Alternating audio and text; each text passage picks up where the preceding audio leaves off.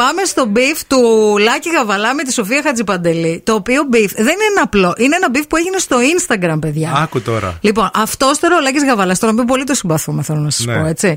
Είπε την ε, Χατζιπαντελή καταρχήν Φρύδια Κάλο. Έξυπνο. Έξυπνο και με χιούμορ, έτσι. Με το χιούμορ του Γαβαλά, το οποίο είναι καυστικό και ένας άνθρωπος που έχει χιούμορ καταλαβαίνει ένα καυστικό χιούμορ. Βέβαια.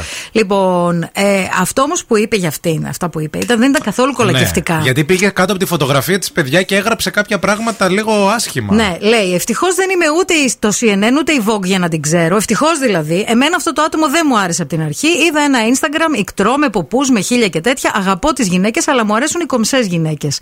Οι λουσάτες, οι όμορφες, οι αριστοκρατικές και νομίζω ότι αυτό ήθελε και το GNTM. Υποτίθεται ότι έδιωχνε όποιον είχε πρόσθετα πράγματα πάνω Ναι. του. Αυτή αν αρχίσει να φέρει θα περάσει όλη η σεζόν. και πήγε επί τούτου, δηλαδή δεν είπε κάτι Χατζιπαντελή και αυ- για τον Λάκη Γαβαλά και απάντησε ο Γαβαλάς στο σχόλιο. Δηλαδή ήταν έτσι λίγο εχμήρο επίθεση. Ναι. Αυτή όμως το απάντησε. Δηλαδή Καλά του- το έκανε. και του, ε- τον έβαλε στη θέση του και του είπε ότι πριν ασκήσεις ε, κριτική. Με προφορά κάτω, θέλω λίγο προφορά. Πριν ασκήσεις κριτική για τα beliefs μου ε, και το respect που έχω στο fashion, ε, I suggest that you ε, να κάνεις επανεκτίμηση του what- εσύ τι πιστεύεις ότι σημαίνει. ε, ε, because I'm counting, I have seen your style. ε, είναι, είναι more than offensive και είναι όλο λάθος.